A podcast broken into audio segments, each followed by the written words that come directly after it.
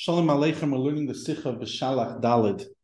And what's fascinating is that the Sikha does the work for me. Usually I have to go dig up the context of the Farbrengen.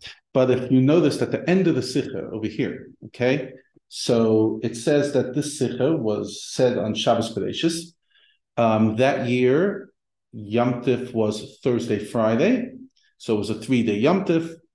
Um, and on Shabbos, Rebbe had two Farbrengens. Rebbe had an earlier Farbrengen, like uh, 130, and actually it was quite a strong Farbrengen. Rebbe cried, uh, and later on there was the Farbrengen that the Rebbe would hold on every Mitzvah Yom Tif, Mitzvah Rosh Hashanah as well. The Rebbe did it then because it was a three-day Yom Tif Rosh Hashanah as well, and that was what's called Hemshich L'Simchus And Rebbe started off with a Felich Nigin, and then went straight into the Sikha. And over here, at the end of the Sikha, it says that it's a continuation of the Simchas Torah, which was then on, on Friday, and see in the Sikha the connection between Eruv Tavshilin and Shalosh Seudos, and it was explained extensively in the Farbrengen that this is the reason, uh, the Pashtus, that we're having a Farbrengen in continuation to Simchas Torah, and the time of Seudah Shlishis of Shabbos Bereshis, which follows Simchas Torah, because it's interconnected the Shalosh and the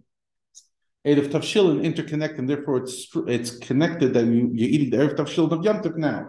Now, this is very unusual that he explains the context of the Sikha, because often, as we've seen, we've linked, we, if you've been following this specific class, we've seen, gone through many Sikhas together, you've noticed that um, often the Sikha, and look at the Sikhas, is an essay, and it doesn't give you the context why it was said or how it was said.